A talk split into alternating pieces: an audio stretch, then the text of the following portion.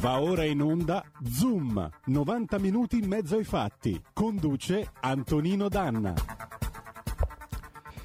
Puntata molto interessante quella odierna di Antonino Danna come al solito, ma oggi secondo me più che mai visto che ho avuto una, un'anteprima, quindi subito la linea ad Antonino. Amiche e amici miei, ma non dall'avventura, buongiorno! Siete sulle magiche, magiche, magiche onde di Radio Libertà. Questo è Zoom, 90 minuti in mezzo ai fatti, nell'edizione ah, ristretta del giovedì. Io sono Antonino Danna e questa è la nostra puntata odierna. Ringrazio il nostro condottiero Giulio Cesare Carnelli, come sempre puntuale e appassionato nel suo ruolo vi invito, come sempre, ai soliti appelli. Primo, date il sangue in ospedale serve sempre, salverete vite umane, chi salva una vita umana salva il mondo intero. Secondo, visitate radiolibertà.net, www.radiolibertà.net, potete scriverlo con l'accento sulla A finale oppure no, tanto il browser, se non è Internet Explorer, vi ci porta, o Internet Exploder, come veniva chiamato da noi nerd degli anni 90. Detto ciò, eh, troverete nella sezione Sostienici e poi abbonati tutte le varie modalità di abbonamento, dai semplici 8 euro mensili eh, della nostra Hall of Fame fino ad arrivare ai 40 tutti tempestati di diamanti della, eh, del nostro livello creator che vi permette di essere coautori nonché co-conduttori di una puntata del vostro programma preferito. Cominciamo subito la trasmissione con alcuni deliri che sono avvenuti nelle ultime ore. Vi informo, a proposito di Ucraina, che eh, la Federazione Internazionale Felina, FIFE, nata a Parigi nel 1949, ha vietato a tutti i gatti di proprietà russa di partecipare alle sue competizioni. I gatti allevati in Russia non potranno essere importati o registrati nel libro genealogico della FIFE, quale che sia il loro pedigree. Ebbene sì, gatti russi, non ci avrete mai. Bene, il prossimo passo sarà bombardare coi gessetti Mosca, così siamo a posto, anzi gli cantiamo direttamente Imagine nelle orecchie a Vladimir Putin. Andiamo avanti, mm, andiamo avanti con eh, l'altra notizia, Giulio Cesare se lo vuoi proiettare, eh, l'esercito russo è rimasto in alcuni casi senza la nafta. Bene, c'è chi in Ucraina, andate sulla pagina Facebook Tankers, che è dedicata appunto ai carri armati di tutto il mondo. C'è qualcuno che ha fatto un vero e proprio servizio fotografico tipo annuncio su eBay o su Subito Hit, se volete, per la vendita di questo T90. Ecco, questo è il mitico T90 di cui vi ho parlato varie volte 46 tonnellate, lungo circa 10 metri, largo quasi 4, ha un cannone da 125 mm che potete vedere in tutta la sua maestosa e devastante potenza. Con un pieno fa 400 km, tocca i 60 all'ora su strada, 45 in fuoristrada. E niente, il governo ucraino stamattina ha dichiarato: Lo so che sembrano cose che fanno ridere, ma questa è la storia. Avviene anche questo. C'è sempre un lato comico anche nelle tragedie. Il governo ucraino ha dichiarato che se voi in Ucraina eh, sottraete uno di questi gingilli da 46 tonnellate all'esercito russo perché l'hanno abbandonato per strada, non dovete denunciarlo al fisco, sono esentasse. Quindi, cortesemente, se c'è qualcuno che ci sta ascoltando dall'Ucraina e gli avanza un T90, l'indirizzo è via Bellerio 41, che poi a immatricolarli in Italia ci penso io, non è problema. Ma voi vi immaginate la libidine arrivare all'ingorgo a Cormano la mattina con questo qui, perché poi io gli voglio montare, no? Il, il, il, clacson della 500, quella degli anni 70, quella che fa i, i, quel clacson ridicolo lì ci voglio montare. Così quando arrivi in coda col T90, prima gli suono tre volte il clacson della 500, dopodiché commuto e gli suono il clacson da 125 mm, che chissà che voragine che fa. Ma sapete quanto parcheggio si trova con un colpo di clacson di quelli? Certo, non dovete lasciare i bambini da soli là in macchina perché sapete che i bambini hanno la tendenza a suonare il clacson della macchina. Immaginate un bambino che vi suona il clacson del T90, che cosa succede? Una strage. Però poi arrivare in via, in via Bellerio, entrare nel parcheggio, accartocciare la Renault Clio di Carnelli perché non trovo posto, quindi io gli parcheggio direttamente sopra. Ah, la vita sarebbe clamorosa. E poi immaginate il rimborso della nafta a fine mese. Che goduria, minchia, facciamo fallire la radio. Allora, Eccoci qua, cominciamo con una bella canzone del 1979 dei Monty Python, a suo modo legata anch'essa a una guerra, quella delle Falkland dell'82. I Monty Python, Always Look on the Bright Side of Life. Dopotutto, guardiamo sempre al lato migliore della vita. E andiamo. Some things in life are bad, they can really make you mad. Other things just make you swear and curse. When you're chewing on life's gristle, that grumble, give a whistle. And this'll help things turn out for the best. And always look on the bright side of life. Always look on the light side of life. If life seems jolly rotten, there's something you've forgotten, and that's to laugh and smile and dance and sing. When you're feeling in the dumps, don't be silly chumps. Just purse your lips and whistle, that's the thing. Hey, always look on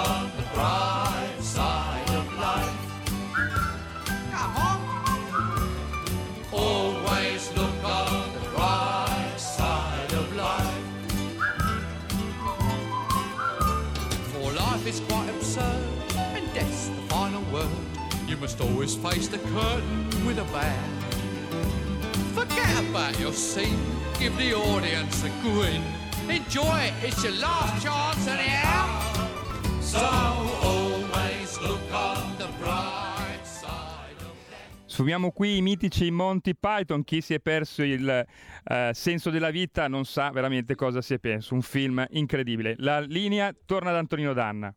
Eh, ma questo, caro Giulio Cesare, era anche un altro filmone, era Brian di Nazareth del 79. Questa canzone è diventata famosa e molto popolare in Inghilterra perché nel maggio dell'82, quando gli argentini con i missili Exocet hanno eh, affondato i cacciatorpediniere Sheffield e Coventry, entrambi, i, entrambi gli equipaggi di queste due navi da guerra durante appunto la guerra delle Falkland eh, mentre aspettavano i soccorsi, si sono dati coraggio cantando proprio questa canzone dei Monty Python. E ancora oggi, quando si fanno le riunioni dei reduci, eh, ci sono anche i video su YouTube, li potete trovare. Molto spesso si concludono tra grandi bevute e cantano ancora Always Look on the Bright Side of Life.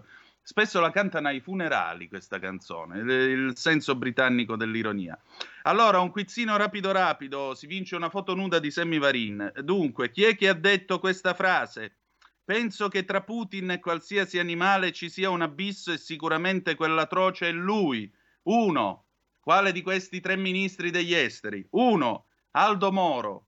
Due. Gianni De Michelis, 3 Luigi Di Maio. Scriveteci. Allora, cominciamo subito la nostra trasmissione adesso, parliamo invece di cose serie. Lasciamo le, le nuge, come ci dicevano al liceo classico, le burle, e parliamo di cose serie perché io ho avuto la possibilità di parlare col collega Oleg Sukov. Oleg Sukov è un giornalista russo che fino al 2014 ha lavorato al Moscow Times e... e Adesso invece si trova a lavorare per il Kiev Independent perché dopo la guerra di Crimea Putin, con un gesto estremamente democratico, ha chiuso il suo giornale che era indipendente ed opposizione. E abbiamo parlato della guerra, di quello che succederà, abbiamo parlato del ruolo e dello status politico dell'Ucraina, l'intervista è di circa 22 minuti, ovviamente io ve la tradurrò dall'inglese. Vai Giulio Cesare. Great. Uh, first of all, Oleg, uh, welcome. Thank you for your time and uh, for your kindness. Uh, first of all, uh, what's going on uh, right now, if not in Kiev, but in Ukraine or where you are located? Well, as everyone knows, Putin has launched an aggressive war against Ukraine. And what we see now is that Putin is beginning to use uh, uh, very, let's say, very um, devastating uh, methods uh, to destroy, you know, uh, military targets and even uh, civilian residential neighborhoods in Ukraine. so he he uses cluster bombs and so he wants. Uh, basically, now uh, there is a big battle for Kharkiv going on. It's a city in eastern Ukraine, and uh, based on Putin's uh, tactics, it seems like he's trying to obliterate it, to wipe wipe the city out. He Allora, eh, io gli ho chiesto che cosa sta succedendo. Come tutti sanno, c'è una guerra molto aggressiva da parte della Russia. Putin, e eh, la notizia ovviamente è stata confermata, sta iniziando ad utilizzare dei missili molto devastanti e a colpire soprattutto anche le, eh, i civili, gli insediamenti civili, i quartieri, i neighborhood civili eh, usa delle bombe grappolo, tra l'altro usa anche le bombe termobariche, come sappiamo, è in corso una grande battaglia a Kharkiv. E questa grande città, nel circa un milione e mezzo di abitanti nell'est dell'Ucraina, e naturalmente eh, l'obiettivo è di eh, soggiogarla addirittura wipe out, cancellarla letteralmente dalla faccia della terra. Vai Giulio Cesare. Yeah, because, uh, like, uh... I haven't seen such heavy fighting for a long time. Uh, like uh, yesterday, uh, the uh, the central square of the city was destroyed, including the regional administration building. Yes. And um, yeah. We saw the picture of uh, the, the, of all the debris and of uh, uh, all the the devastation uh, the the Russian missiles uh, brought to Kharkiv. It's it's really really dramatic uh, looking at this kind of yeah. pictures. look, just a question. Um, here in Italy, early this morning, we knew that it was it has been reported that.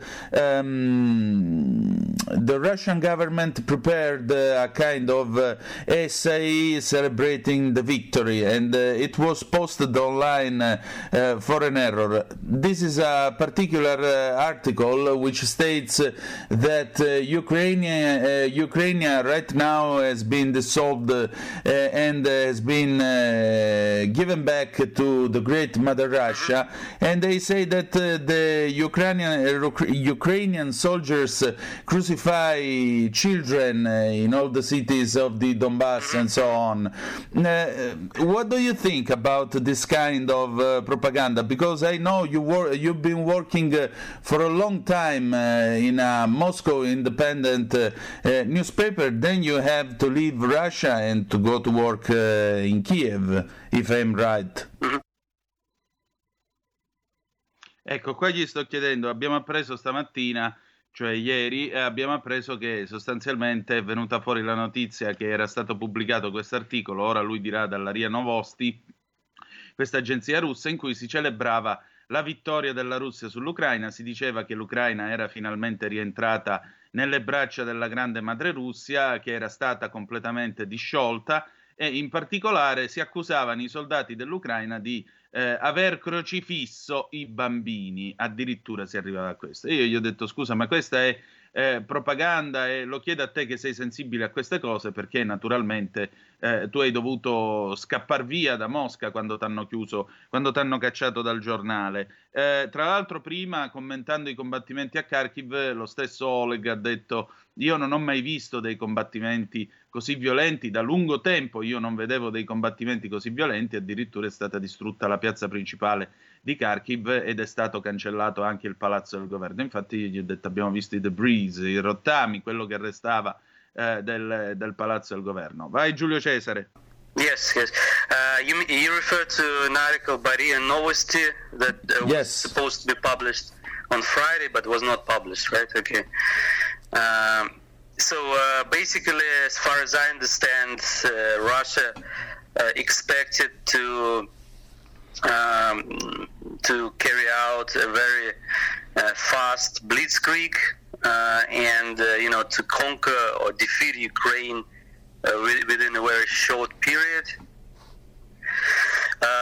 so they expected the Ukrainian government to collapse within days uh, and th- that's why they probably uh, wrote this uh, story because they they, want, they, wanted to publish it uh, very soon you know that Ukraine has been defeated and uh, Russia has won. Uh, but uh, they, they failed to do this uh, because Putin underestimated Ukraine. he really thought that Ukraine was basically not a real state, not a real nation. Uh, he thought that uh, it's very easy to uh, to destroy the Ukrainian state, to uh, you know, to uh, destroy the Ukrainian army. Uh, but and, and, he also thought that uh, Russian soldiers uh, would be welcomed with flowers in the streets of Ukrainian cities, because he really, as far as I understand, he believed that there was still a lot of you know pro-Russian people in Ukraine. And Ecco appunto, eh, lui mi conferma il nostro Oleg Sukov. Tra l'altro, Giulio Cesare, se vuoi puoi mostrare il post della radio perché c'è la sua fotografia, così chi ci segue attraverso il canale 252 o Radio Libertà o Facebook o YouTube può vedere chi è Oleg Sukov. Ecco appunto, dice sostanzialmente avevano scritto questo pezzo che poi non è stato pubblicato, ma eh, la bozza comunque ha circolato dell'Aria Novosti. Eh, l'avevano scritto perché erano convinti, e lo stesso Putin era convinto che, la, che l'Ucraina avrebbe capitolato nel giro di pochi giorni, l'esercito si sarebbe sciolto come neve al sole e sostanzialmente sarebbe caduto il governo, che è tutto quello che, se voi ci fate caso, da quando abbiamo cominciato a sentire i vari deputati e cittadini eh, ucraini che eh, hanno parlato con noi e i colleghi giornalisti pure, l'idea del colpo di Stato, come vedete, è molto evidente ed è molto chiara. L'operazione era in, in tre giorni arriva Kiev, rovescia il governo, ne instauro uno favorevole a me e chiudiamo la partita con gli occidentali ma la resistenza appunto sia dello Stato ucraino che oltretutto dell'esercito ucraino che malgrado tutto sta continuando eh, a battersi, questo ha naturalmente rallentato, rallentato e cancellato i sogni di gloria anche perché si aspettavano appunto the people with the flowers, la gente coi fiori ad accogliere i russi liberatori nelle strade di tutta l'Ucraina e questo non accade. Le scene che abbiamo visto quando arrivarono gli americani in Italia nel 1943 per il momento in Ucraina non si sono ripetute. Vai Giulio Cesare. That was uh, completely erroneous and mistaken belief uh, because uh, after 2014 um, you know, there, there, is, there, is a, there was a small pro, pro-Russian minority in Ukraine, but the vast majority of Ukrainians uh, were against Russia. And after Putin's uh, aggression that began uh, on February 24th, uh, even more people uh, started to hate Russia. Uh, so, and also the Ukrainian resistance proved to be much more fierce and much stronger than Putin expected. Sure. so, yeah, that, that's that's basically what I want to say. Look, yesterday I spoke with uh, Kira Rudik from uh, Golosh Party, as you know, and she told me 2 mm-hmm. things. First of all, uh, in order to get out from this war, uh, we need uh, real peace talks, but the Donbass is not a republic, Donbass is Ukraine, and they are not going to give it up uh, to Vladimir Putin. Second, she said uh, that uh, Ukraine participated to took part to the to the peace talks in Belarus in order to buy time and uh, use it uh, to let the sanctions work against Russia. What do you think about this depiction of the Ukrainian position? Ecco, eh, ora qui si introduce un altro elemento. Oleg fa un'analisi dello stato, anche del, diciamo così, dell'umore della popolazione. La gente, soprattutto dopo il 2014, è diventata fortemente antirussa. C'è sempre stata una minoranza russofona nel paese, come sappiamo, come ha scritto Kissinger, si trovano tutti nell'est dell'Ucraina, tra parentesi. Però dopo il 2014 e l'annessione della Crimea, molta più gente è passata nelle file antirusse. In particolare l'aggressione cominciata il 20, l'invasione cominciata il 24 febbraio scorso ha ulteriormente polarizzato la situazione e, e, anche la resistenza degli ucraini è quello che sta compattando il paese. Ora io gli chiedo dell'intervista a Kira Rudik che avete ascoltato e avete visto su questa, mh, mm, su questa radio. Eh, quando, io, quando la Rudik mi ha detto sostanzialmente due cose. Primo, il Donbass è roba nostra e Ucraina non lo cederemo mai a Putin per avere dei colloqui di pace. Secondo, ai primi colloqui di pace in Bielorussia ci siamo andati per prendere tempo e dare la possibilità alle sanzioni economiche di agire contro la Russia. Ecco che cosa ne pensa Oleg Sukov del Kiev Independent. Vai. Uh, well, um, I think uh, she's probably right, but uh, basically, I think this uh, uh, negoti- peace negotiations are stillborn, and uh, I, I doubt their effectiveness. Uh, I mean, it's really true that their only advantage for Ukraine is that they buy time, because I don't see any other advantages. Uh, I don't. Uh, I don't expect Putin to uh, to be uh, re- reasonable in his negotiating position.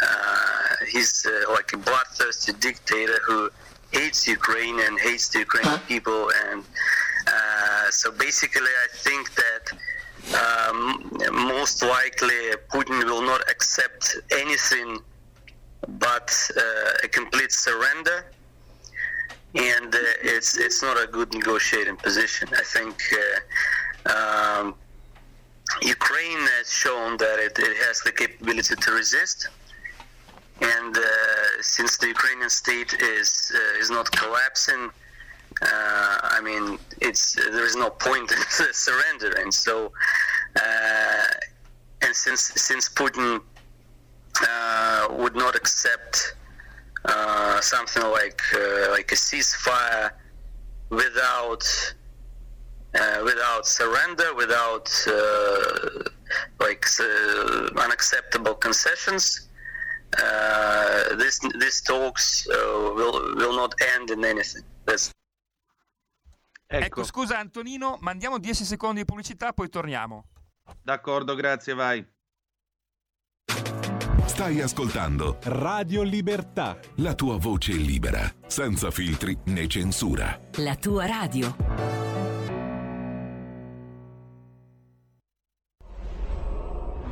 Radio Libertà. Veniamo da una lunga storia e andiamo incontro al futuro con spirito libero per ascoltare tutti e per dare voce a tutti. E ridiamo subito la linea ad Antonino Danna. Grazie. Quanto manca Giulio Cesare della registrazione?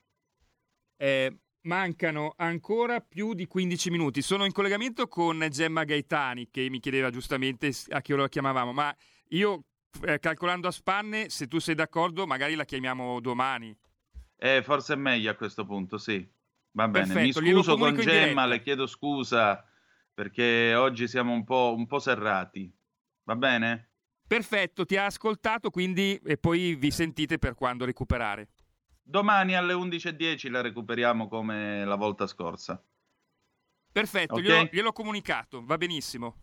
Perfetto, grazie. Allora, che cosa stavo chiedendo dei colloqui di pace? Quindi Kira Rudik ci aveva detto eh, servono solo a prendere tempo e servivano a far funzionare le sanzioni. La risposta di Sukov è stata ma eh, probabilmente ha ragione, però sull'efficacia dei colloqui ne dubito. Credo che l'unico vantaggio sia stato prendere tempo perché Putin, in quanto eh, agisce con i modi di un dittatore, non sarà assolutamente, eh, diciamo così, conciliante nei confronti degli ucraini e non vorrà nient'altro se non la resa incondizionata. Eh, L'Ucraina ha dimostrato di resistere, lo Stato ha tenuto. Putin non accetterà il cessate il fuoco, non accetterà un accordo del genere se non dopo una completa disfatta di Kiev. Vai. That's my opinion. So, what uh, what do you expect? Uh, is this war going? Uh, is go is this war going to an end uh, with the death of uh, Mr. Putin for a coup d'état, or uh, because the West is going to win this war? And Another question: Is this a third world world war? Because uh, yesterday, as you know, the Italian government uh, voted uh, to sell uh, guns uh, and uh, and whatever kind of of of military equipment to Ukraine. Are we dancing on the brink of war with you? So, sorry, sorry, what did you say?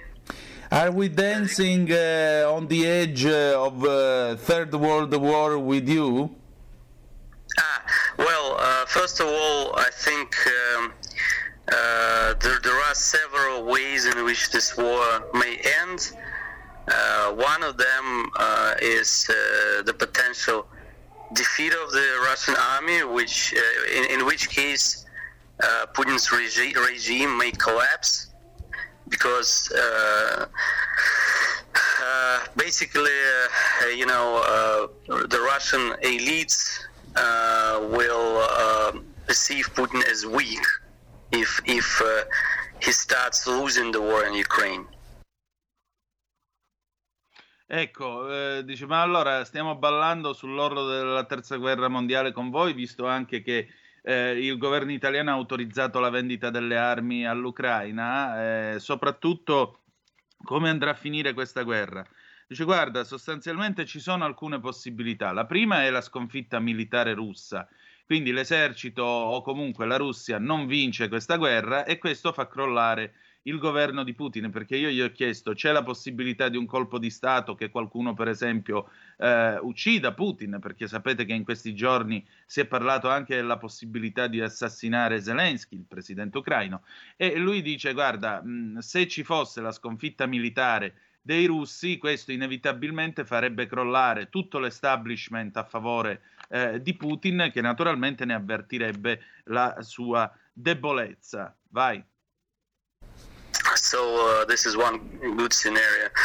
Uh, another way is uh, just uh, basically uh, uh, that um, you know sanctions, Western sanctions, may become so devastating that they will, they will completely destroy the Russian economy and it will cause some economic catastrophe in Russia and in, in this case, uh, the regime may also start disintegrating. Uh, one bad scenario is uh, if um, uh, the West uh, stops supporting Ukraine or weakens its support, uh, Putin may be able to, to defeat Ukraine and to occupy a large part of it. Uh, well, I hope uh, it will not happen, but uh, there were several, uh, you know, cases when uh, Western governments were initially expected to supply, you know, fighter jets uh, to Ukraine, Poland, Slovakia, and Hungary, as far as I remember. sorry, Poland, Slovakia, um, and Bulgaria, I think. But uh, then they said that they, they would uh, they would not supply them because essentially because they were afraid of uh, uh, a war with Russia. Ecco, eh, qui ci sono altre due possibilità. Seconda possibilità, quindi o la Russia perde la guerra sul campo e quindi il regime putiniano crolla, oppure le sanzioni funzionano, le sanzioni imposte dall'Occidente funzionano in maniera così devastante contro l'economia russa e la zoppano in una maniera tale che chiaramente viene meno il consenso nei confronti di Putin e quindi ci, ci può essere un colpo di Stato o la sua sostituzione.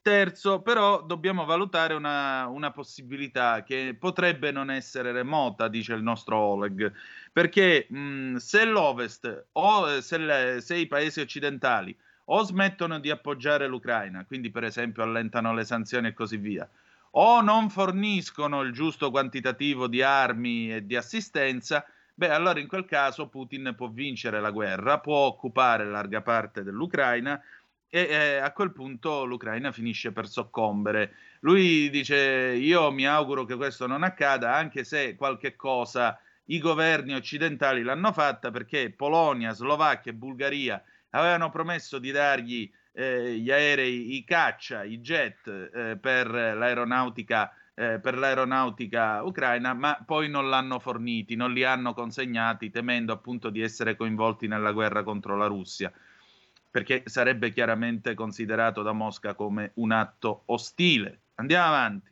And I think this uh, this is uh, cowardice. Uh, it's just they uh, they don't understand what they're dealing with. So uh,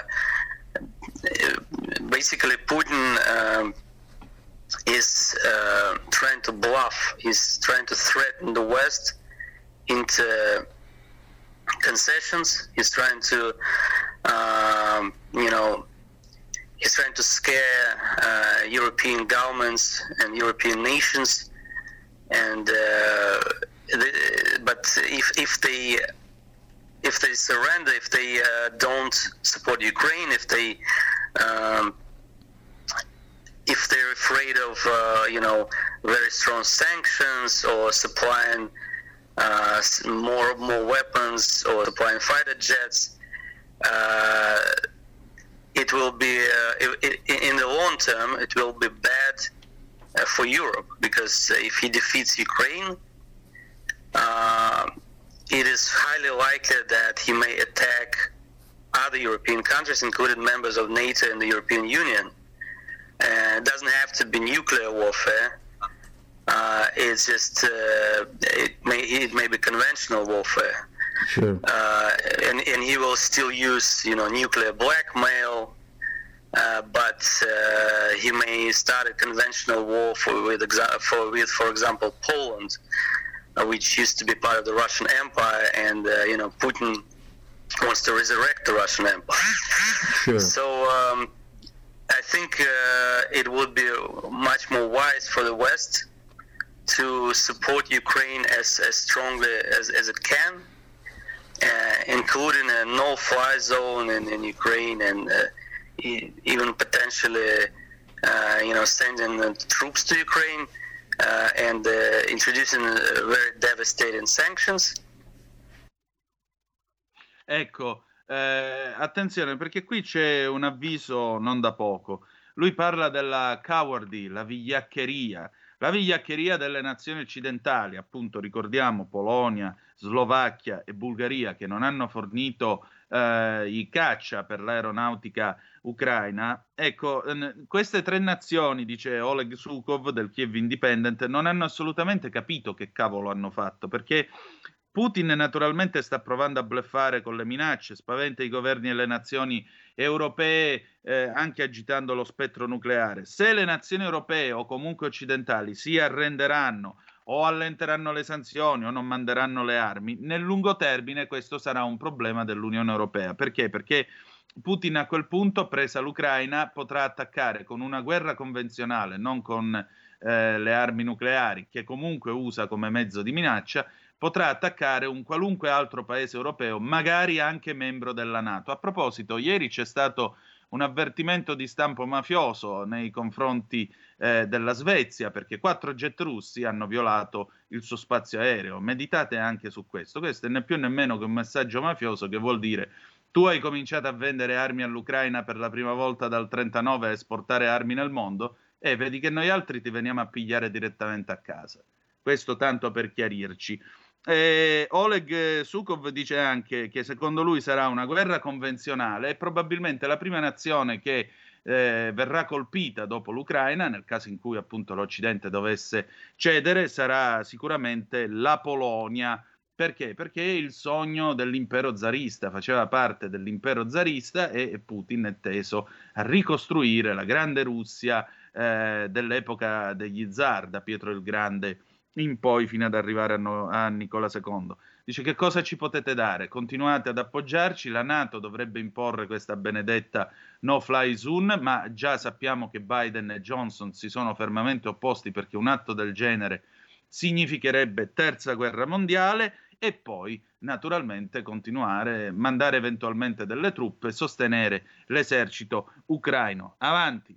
Uh, because if, if it fails to do that, if the West fails to do that, uh, then um, we'll, we will see another, you know, uh, Nazi Germany scenario when when Hitler was uh, given the Sudetenland in, in Sure. the, the Sure. Czech Republic in Czechoslovakia. Uh, he, he didn't stop there. He he then uh, attacked uh, Poland, and then he attacked the whole of Europe. So um, and this is uh, you know a likely scenario, and uh, the whole international security system uh, will collapse if, if the West the West lets uh, lets uh, Putin uh, defeat Ukraine. Uh, it will be the end of the of the current world order. Uh, so um, as far as uh, like uh, the the third world war is concerned, uh, I think it, it may it might happen only only if Ukraine Ukraine is uh, defeated.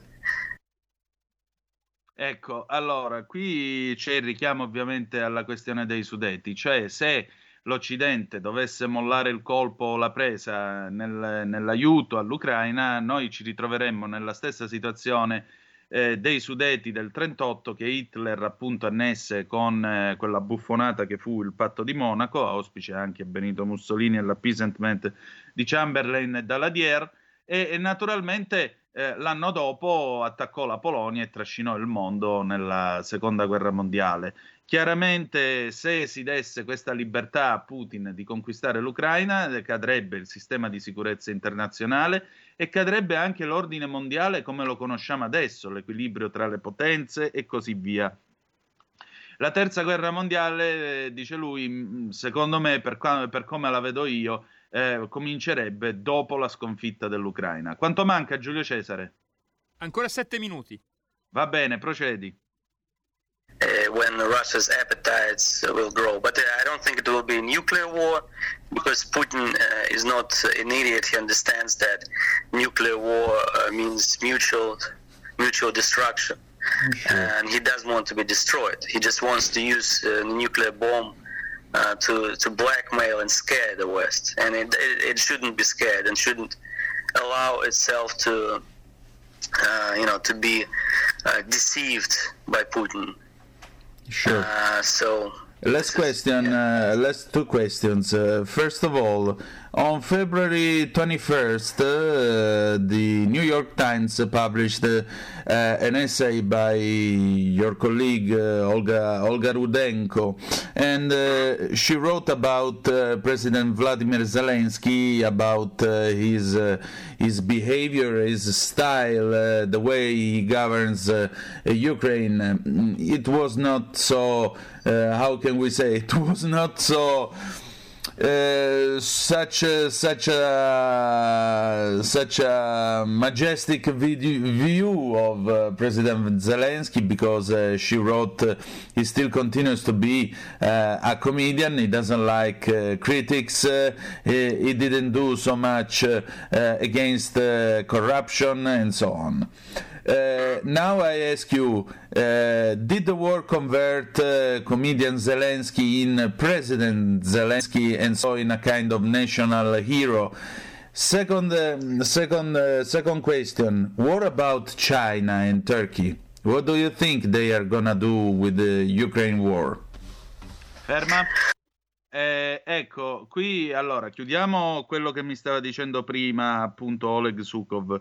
Eh, dobbiamo sostenere l'Ucraina, diceva perché se l'Ucraina cade, dopo viene la terza guerra mondiale, perché? Perché a Putin naturalmente l'appetito verrà mangiando. Non sarà una guerra nucleare, sarà una guerra convenzionale, perché il nucleare gli serve come arma di ricatto e di pressione nei confronti degli occidentali. Per questo l'Occidente non deve abbassare la guardia, soprattutto non si deve piegare al ricatto atomico di Putin. A questo punto io rievoco un editoriale che vi ho letto in questa trasmissione a proposito della figura di Zelensky, scritto dalla sua collega, la caporedattrice di Kiev Independent, Olga Rudenko, ed è stato pubblicato il 21 febbraio scorso, quindi prima dell'inizio dell'invasione. Si diceva sostanzialmente che Zelensky, questa specie di Beppe Grillo in salsa ucraina, è un comico, è uno che ha fatto questa serie Servo del Popolo, in cui racconta che questo professore di liceo diventa presidente della Repubblica e Servo del Popolo si chiama infatti il partito che ha il 44% in Parlamento, se non siamo ai pieni poteri ci siamo quasi, eh, perché è una maggioranza schiacciante. Eh, è stato comunque criticato perché? Perché Zelensky, che era partito per cacciare i corrotti sulla corruzione, non è stato così efficace. Non è stato così efficace nello stile di governo perché spesso si circonda di yes men, non accetta le critiche, preferisce stare con i fan e così via. Allora, la guerra, gli dico io, ha trasformato il comico Zelensky in presidente Zelensky e quindi nell'eroe nazionale oppure no? Secondo, eh, la Cina e la Turchia in tutto questo, in questo gioco, che fanno? Sentiamo la risposta. Uh, uh, basically, um, uh, before the war, you know, uh, our newspaper was, uh, you know, very critical of Zelensky, and he deserved that criticism. Uh, Uh, because he uh, he was uh, he, he did not fight corruption and he tolerated corruption. His inner circle, a lot of people around him were, were implicated in corruption scandals. He didn't carry out genuine reforms. Um, and uh, he didn't want to introduce the rule of law in Ukraine. Uh, and it, was our duty as, a, as an independent newspaper to criticize all those flaws. Uh, now, yeah, I would say that uh, uh based on what I'm seeing, like uh, the way he behaves, his you know his approval rating has reached a very high level, and in terms of the war his his his decision to stay in Kiev uh, and to show uh, you know to show uh, his willingness to fight. Uh, it has you know uh, has ensured that Ukraine will not collapse. The Ukrainian state will not collapse. Uh, so this this behavior can be can be praised. I mean. I would not go as far as to you know call him a national hero or something. I, uh, because you know uh, I don't like this tradition of uh, uh basically of uh, the cult of personality. I think uh, the hero is the Ukrainian people and those all those people who fight Russian troops even those uh, civilians who protest against Russian troops in occupied territories. Uh, so all of them are heroes. And... Ecco, allora la risposta su Zelensky dice guarda, prima del, dell'invasione il nostro giornale era molto critico verso Zelensky perché appunto aveva promesso la lotta alla corruzione ma non era stato così incisivo, soprattutto non aveva voluto introdurre the rule of law, eh, la potremmo tradurre come trasformare l'Ucraina in un vero e proprio Stato di diritto nel quale la legge è il primato e non eh, l'arbitrio o comunque la corruzione o diciamo per dirla con Giolitti, con gli amici la legge si interpreta e con i nemici si applica.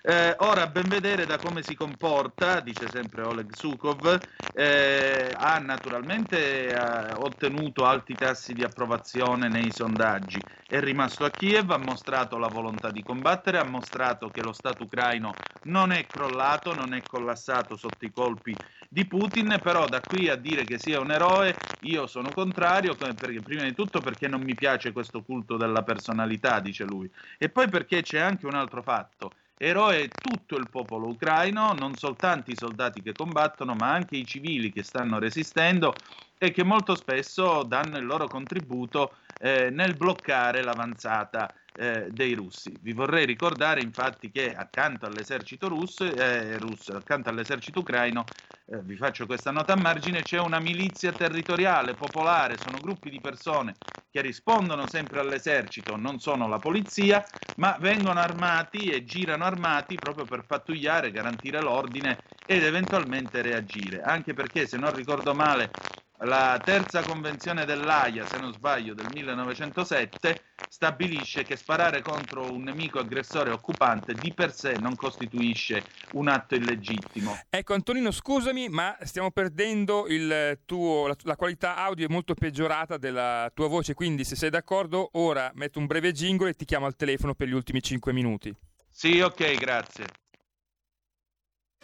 Un nuovo modo per sostenere la tua radio. Visita radiolibertà.net. Ti basta un clic e potrai versare il tuo contributo volontario direttamente online. Potrai donare con ogni tipo di carta di credito, anche prepagata. Ti aspettiamo online su radiolibertà.net. Sostieni la tua radio con il tuo contributo volontario. Radio Libertà. La tua radio. Diamo voce alla nostra gente.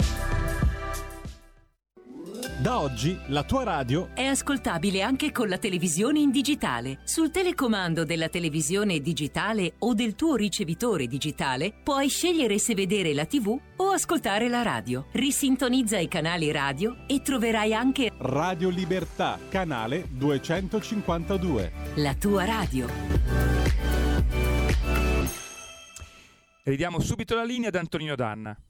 Grazie, non so quale mistero sia accaduto, però se Giulio Cesare mi dice che la qualità audio sia decaduta, mi scuso con voi e procediamo. Vai avanti con la registrazione e andiamo a conclusione. And, uh, Zelensky uh, has so far, you know, um, done some good stuff during the war, but it does not absolve him from from the fact that you know he didn't fight corruption. So when the war is over. Uh, we will still expect him to to deliver on his election promises. You know, to to turn Ukraine into a real, you know, uh, Western democracy. And yes. Uh, I hope actually that uh, this war, which is a, an ex- existential threat for Ukraine, it will help it uh, to move much closer to the status of a real Western democracy with the rule of law. And uh, so this is what I expect. Sure. Uh, Oleg, uh, let me thank you for your time and uh, hope hope is gonna be is gonna be right. Is gonna be well because uh, this is a really really challenging times. These are really challenging times, but for challenging times, uh, I believe we have uh, courageous people, and I think uh, in the end the right will prevail.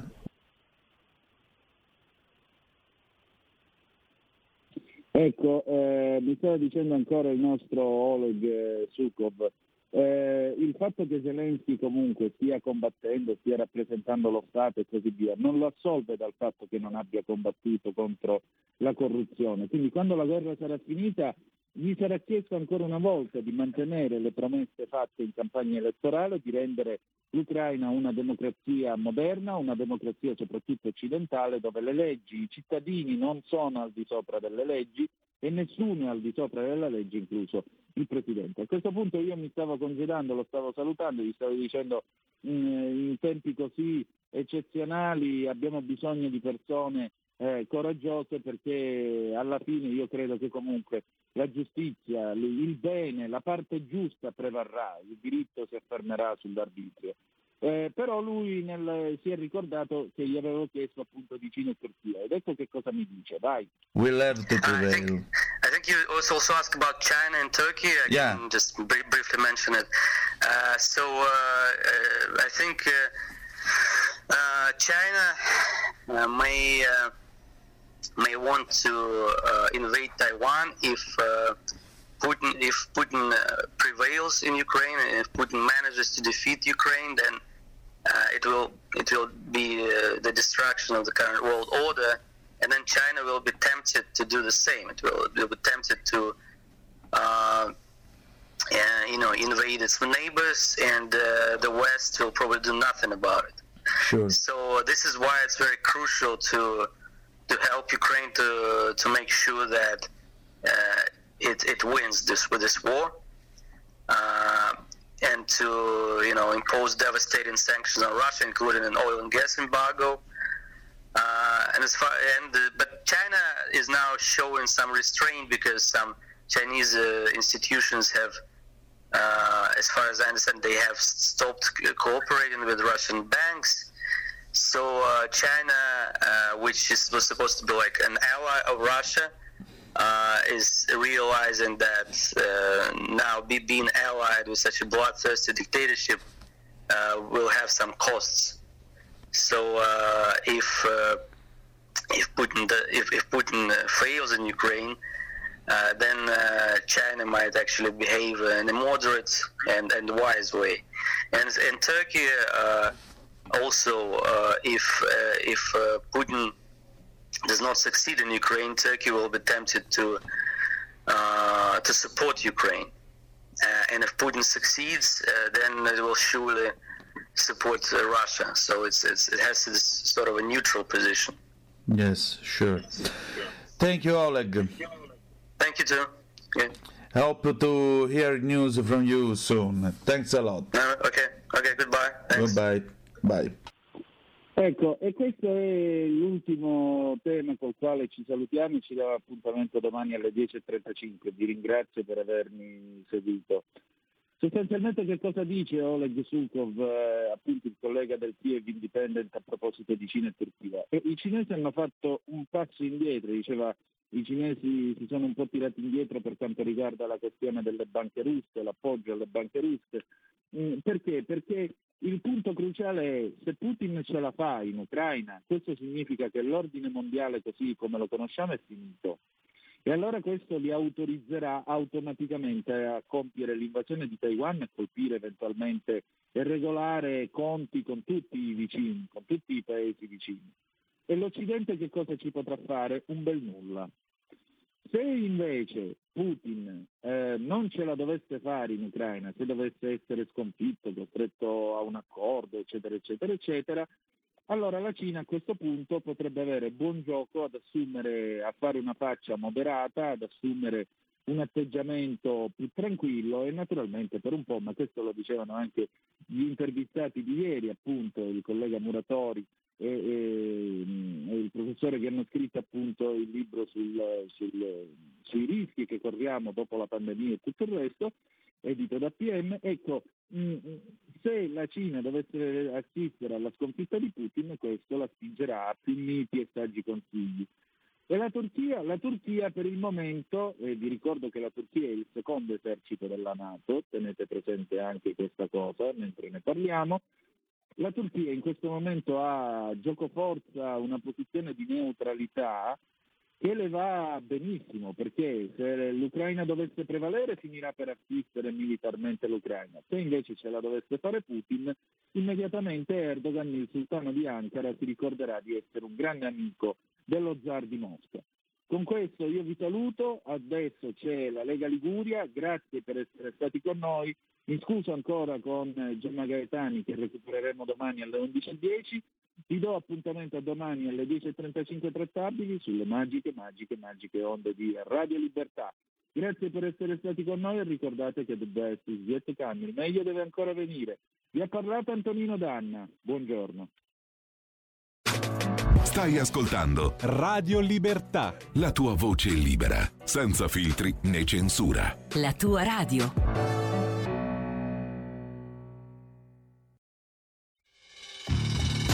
L'8 marzo ascolta Radio Libertà. Sentirai donne che parlano dell'attualità e della realtà che ci circonda. Dalle 7.30 alle 21 a Radio Libertà solo voci femminili e non per omaggio ipocrita a una data convenzionale, ma per sottolineare che senza le nostre conduttrici il nostro palinsesto sarebbe dimezzato. Buon ascolto! E la linea va subito a Fabrizio Graffione. Buongiorno ai nostri radioascoltatori da Genova e dalla Liguria. Oggi c'è purtroppo un cielo un po', un po' scuro, dai, un po' coperto, però speriamo che nel weekend si rassereni e arrivi il sole. La temperatura è comunque abbastanza mite. Passiamo subito al nostro primo ospite della mattinata, che è l'assessore comunale al commercio del comune di Genova, Paola Bordilli, che dovrebbe essere già in linea. Ciao Paola. Ciao, buongiorno, buongiorno a tutti. Ciao, dove ti trovi in questo momento Paola? Ma matitone, guarda, sono matitone 24 piano, vedo anche io questo cielo che, eh, che definivi insomma non cioè, fantastico come i giorni scorsi, eh, però qua al insomma, 24 si vede veramente tutta Genova, ecco, da, dal matitone ogni lato ci, eh, ci fa vedere mare e monti, eh, quindi insomma è sempre bello con la nostra lanterna che, eh, eh, che fa da insomma, faro ecco, per quello che facciamo. Il matitone del palazzo, per chi non è ligure, naturalmente non lo conosce, è appena fuori dall'uscita di Genova Est San Pier d'Arena. Ma passiamo subito alle, alla notizia di cronaca diciamo, della settimana. C'è stata un'importante operazione eh, che è nata dagli, proprio dagli uffici del, dell'assessorato del comunale al commercio e poi è stata sviluppata dagli agenti della polizia locale di Genova e che riguarda diciamo, i presunti furbetti del reddito di cittadinanza, ne sono stati scovati ben 175 e i dettagli ce li racconta naturalmente Paola. Com'è andata? Ecco, com'è che siete riusciti a... Eccoci, allora guardate, è nato tutto un po' da, eh, dall'osservazione di, eh, di, diversi casi, casi soprattutto di, eh, di venditori che, eh, che, ci, eh, che, ci, sembravano a, all'occhio eh, abusivi quando spesso vendono magari per strada eh, varie insomma, cover, fiori o, o quant'altro e, eh, e, cioè, e, cioè invece venivano eh, eh, cioè ritrovati eh, in possesso di una, di una regolare licenza legata soprattutto con la vendita porta a porta. Eh, da lì allora abbiamo eh, cioè fatto eh, indagini proprio su, su, queste scia. Come sapete quando si, eh, si apre eh, eh, cioè negozio, attività, si, si, manda una cioè, scia che è una, diciamo, una certificazione ehm, che può essere controllata solo a, mh, a posteriori, mai cioè, diciamo, prima che, che, l'attività parta. Abbiamo fatto qui, ehm, cioè, quindi questi controlli, abbiamo notato notato che tantissime di, di queste scia erano tutte con, eh, eh, cioè con la stessa residenza cosa molto sì. diciamo, strana, per quanto in diversi casi vi, eh, vi possano eh, eh, essere anche diciamo, persone che cioè, convivono, ma era molto strano questo. Allora sì. abbiamo fatto eh, analisi dati con le residenze diciamo, ehm, eh, in comune, in molti casi non vi erano residenze di, di queste persone. Eh, si, è, eh, si, è, passato tutto quindi alla cioè, polizia eh, cioè, locale con il cioè, reparto eh, della giudiziaria eh, quindi un lavoro congiunto anche con il mio collega Giorgio Viale eh, e abbiamo scoperto che queste residenze erano false e venivano eh, utilizzate perché così facendo con la insomma, SCIA, eh, eh, che è una certificazione come dicevo prima, eh, queste persone si, si, potevano recare col, col fatto che cioè, diciamo, risultavano dei, dei lavoratori attività eh, eh, commerciali eh, in questura per cioè, richiedere il, il permesso di, mm, eh, di, soggiorno, per chiedere che, che il cioè, permesso venisse rinnovato e abbiamo eh, anche eh, indagini sul cioè, possibile uso anche per il reddito, come, cioè, come ricordavi tu, per la cittadinanza. Eh, è stata eh, cioè, l'operazione veramente una fra le più eh, in, insomma, forti ecco, del, del, nostro mandato, sicuramente eh, un'azione eh, importante, congiunta, legata proprio all'attività cioè, del, del, comune, sia con gli uffici commerciali che, che di polizia locale, che dimostra eh, ecco, soprattutto eh, come davvero i controlli siano, siano, fondamentali, come molte volte una sburocratizzazione che venne fatta con il, con il decreto Bersani eh, anni e anni fa eh, è stata troppo di, di, maglie larghe, perché come vi, vi raccontavo queste scia noi già possiamo controllarle solo dopo che, che, sono state mandate e dopo che c'è l'attività già grazie proprio a, alla certificazione che manda può comunque lavorare. E quindi ecco, eh, abbiamo, eh, guardate, abbiamo ritrovato 175 persone eh, con, eh, diciamo, con, i certificati fasulli e quindi molte volte eh, dei, diciamo, delle, cioè, cioè delle, persone che, a, che all'ufficio eh, immigrazione mandavano eh, cioè queste richieste eh, come se tutto fosse in regola, cioè cosa che non lo era per nulla.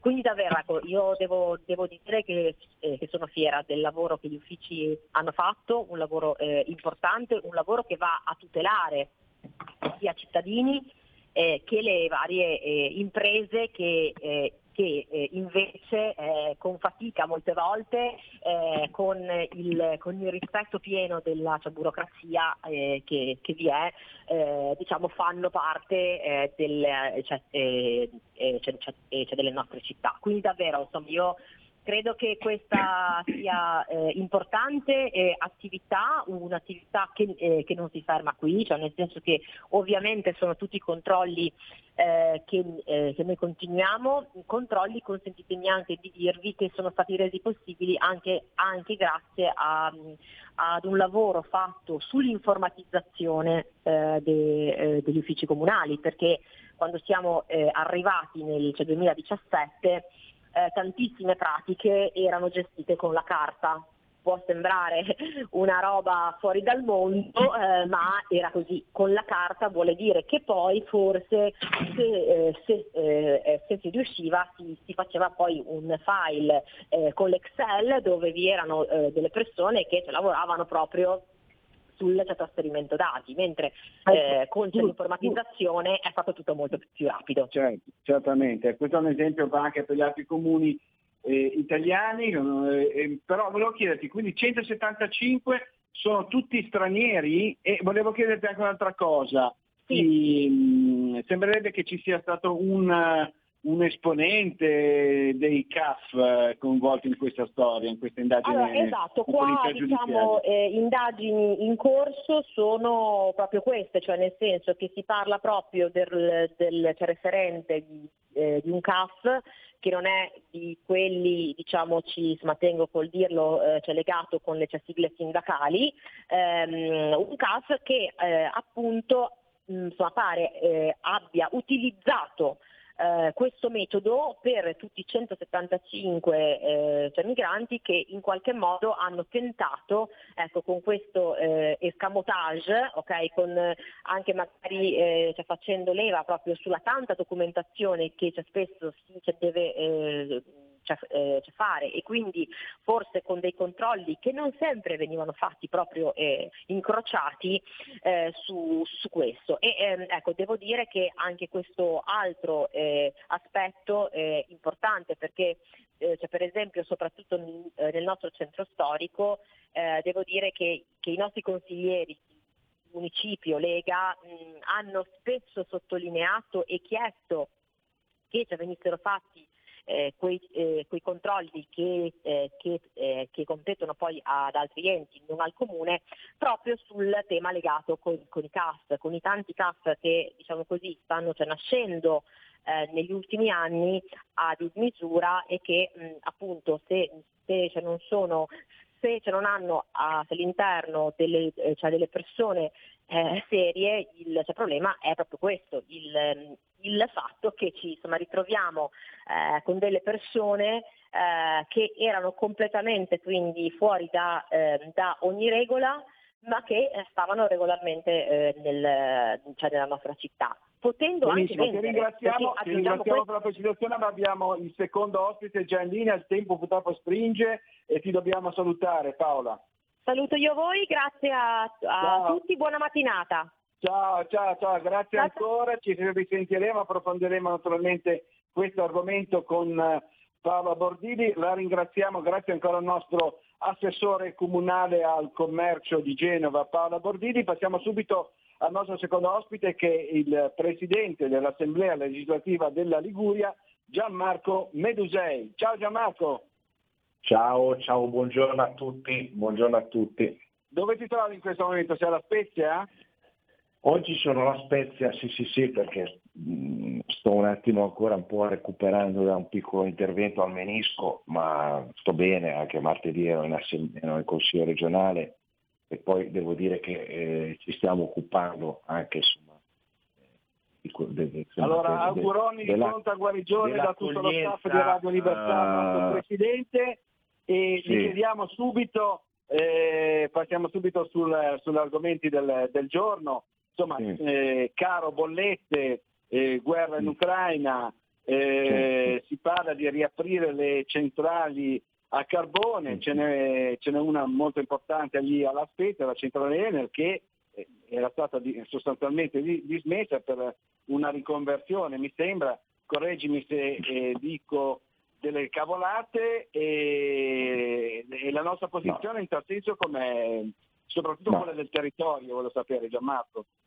Ma intanto eh, è chiaro che eh, anche noi, anche io e, e tutti noi come eh, eletti del territorio si sta, si sta occupando proprio della raccolta di viveri di prima necessità, indumenti eh, per l'inverno, farmaci, eh, per poi trasportare al confine. C'è, ieri c'è stata una riunione in prefettura, eh, siamo tutti impegnati in questo fronte, sia sulla raccolta ma soprattutto il nodo più, più importante, più difficile da risolvere, quello del trasporto. Eh, e poi l'altro nodo che, su cui anche il Comune eh, sta lavorando insieme alla prefettura è chiaro quello dell'accoglienza dei profughi di guerra, che sono eh, davvero profughi di guerra questi perché stanno subendo bombardamenti, quindi per accogliere anche nella nostra città e regione. Eh, questo è il primo punto, quindi si sta lavorando eh, anche su questo. Per quanto riguarda, sì, eh, un tema molto, molto, delicato, ti devo dire, eh, qui su, sulla, nostra, su, sulla, nostra, provincia, perché ovviamente chi non è di Spezia non conosce, però noi eh, abbiamo anni e anni eh, questa centrale a carbone che ha causato notevoli danni eh, alla salute delle persone con dei tumori correlati eh, a, a, al carbone e quindi diciamo che la nostra Spezia, la nostra provincia ha veramente dato tanto in termini di salute. Anche sulla riconversione a turbogas eh, il Consiglio Comunale tutto, ma anche noi come Regione eh, ci, siamo, abbiamo, ci siamo opposti alla riconversione anche al turbogas, anche se ovviamente la Lega non è contraria a prescindere dal turbogas, anzi è favorevole, però, ecco, sent- però prima vuole sentire i territori, il territorio di Spezia si è dichiarato contrario perché, ripeto, ha dato, il concetto è questo, ha dato troppo negli anni in termini di salute, quindi è chiaro che eh, e ha pagato tanto, ve lo posso assicurare, sono anche un medico perché ci sono dei tumori correlati, quindi tante morti, quindi ecco, eh, è chiaro che in questo momento siamo tutti in attesa, il sindaco ha espresso parere ovviamente contrario alla riapertura eh, della, della, centrale a, carbone, del carbone, eh, non, e, e, vediamo cosa succederà, però ecco, la palla eh, sarà nelle mani certamente eh, del, del, del, Ministero, noi, anche noi come, eh, come gruppo, io come eletto del territorio, sono consigliere regionale eletto su Spezia, eh, esprimo, esprimo, la contrarietà alla, alla, alla riapertura a, a, bruciare carbone, anche perché poi bisogna vedere, non sono mai stati fatti veramente degli seri studi epidemiologici, bisogna vedere anche le emissioni, eh, che, qual è il livello di emissioni che, che, possono provocare un danno. Quindi su questo bisogna parlare, non se ne è veramente mai parlato più di tanto, fatto uno studio eh, veramente preciso su questi, su questi dati. Quindi la nostra posizione comunque è questa qua. E stiamo a vedere come evolverà anche tutto il resto. Noi ci auguriamo tutti che veramente, purtroppo quando mh, si inizia una guerra, la verità è questa, non si sa, guerra è anche anacronistica ormai nel 2022, nella nostra epoca. È difficile anche spiegarlo ai ragazzi. Quindi ecco, ci si augura che veramente finisca più presto perché poi tutti, perché tutti noi abbiamo tutti paura che possa poi degenerare. Quindi perché quando si inizia un conflitto non si sa mai poi dove si va a, parare. E quindi ecco, ci auguriamo veramente che si trovi la pace e, e, e veramente non si parli più di questa, di questa situazione. Ecco. Quindi eh, questa è la, la, la, posizione nostra sulla, sulla centrale Enel. Poi è chiaro che vedremo anche quali saranno anche le decisioni eh, da Roma. Ecco. Ecco, staremo a vedere. Intanto comunque martedì prossimo mi sembra che sia il Consiglio regionale, Gianmarco. Votante. Sì, sì, sì, ma ogni, come, come, ogni martedì, noi anche martedì scorso abbiamo approvato degli ordini del giorno condivisi da tutti i gruppi consigliari ad unanimità appunto su, su, sui corridoi umanitari, sull'accoglienza.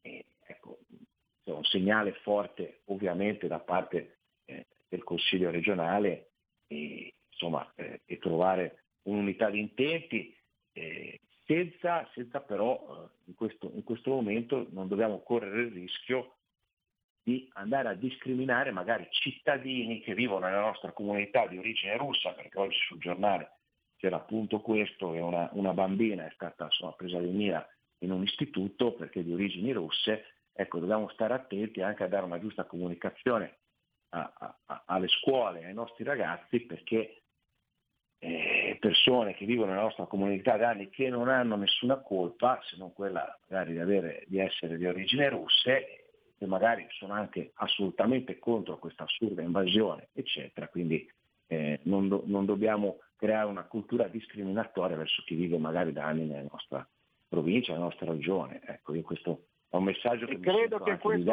che questo, concetto che è espresso eh, Gianmarco sia un po' eh, diciamo eh, quello che pensiamo noi, senz'altro lo condividiamo al 100%, bisogna stare molto attenti a non discriminare, come hai detto veramente giust- giustamente, in modo molto corretto eh, poc'anzi. In effetti eh, loro non hanno colpe, quindi non bisogna stare molto molto attenti, sull'onda colpe. di questa valanga mediatica che eh, a me personalmente non sono piaciuti, non so a te. Io, io, io ripeto, ripeto, io mi riferisco a un, un, episodio che ho letto stamattina sulla stampa locale, eh, ci sono magari anche altri episodi eh, sicuramente in giro per il paese, dobbiamo stare attenti perché un conto è condannare questa assurda invasione e guerra, che ripeto anacronistica, e un conto invece discriminare o, o, o prendersela con dei cittadini che abitano magari nella nostra regione da tanti anni, che sono integrati e non hanno nessuna colpa. E certamente, parole sagge dal nostro Presidente dell'Assemblea legislativa della Liguria che ringraziamo. Ti auguriamo buona giornata e buon lavoro. Ciao Gianmarco. Buona giornata, buona giornata. Ciao, grazie ancora al Presidente del Consiglio regionale della Liguria, Gianmarco Medusei. Passiamo ora, torniamo a Genova di nuovo con il nostro vice capogruppo comunale Davide Rossi che ci dovrebbe parlare di una bella iniziativa che ha portato avanti per quanto riguarda l'accoglienza dei profughi di guerra dall'Ucraina. Sei in linea Davide, ci sei? Eccomi qua, buongiorno Fabrizio, buongiorno a tutti. Ciao Davide, buongiorno a te. Allora, eh, sono stati accolti qui a Genova, grazie anche a te, tu ti sei sempre battuto in questo, in questo settore delle, dei profughi sordomuti, mi sembra. Esatto, sono sette persone che sono arrivate l'altro ieri, eh, sono stati messa dimora temporaneamente a carico nostro di altre persone che si stanno attivando presso il nuovo hotel di San Pier d'Arena. Abbiamo già contattato ehm, i servizi sociali del comune, entro 48 ore verranno in struttura, stanno cercando la struttura più idonea perché parliamo di due famiglie, quindi eh, c'è anche l'esigenza di tenerli assieme, ci sono tre bimbi e quindi questo è un passaggio fondamentale che dimostra quanto sia importante l'attenzione a parte mia ma anche del nostro movimento verso chi realmente scappa dalla guerra, verso chi realmente ha bisogno di assistenza, che è massima. Eh, oh, ieri insieme alla capogruppo Lorella Fontana siamo andati a conoscerli fisicamente, è stato anche un momento commovente perché vedere queste persone che ti abbracciano con quegli occhioni grandi grandi e commossi, insomma, ci fa capire che stiamo facendo bene, che stiamo, stiamo dando il massimo supporto nel nostro piccolo che possiamo dare. E, ecco, sicuramente... Scusami, scusami, se ti interrompo perché siamo in chiusura. E a Genova è stato anche allestito un hub eh, proprio da parte del comune per, raccol- eh, per, la raccolta dei generi di prima necessità.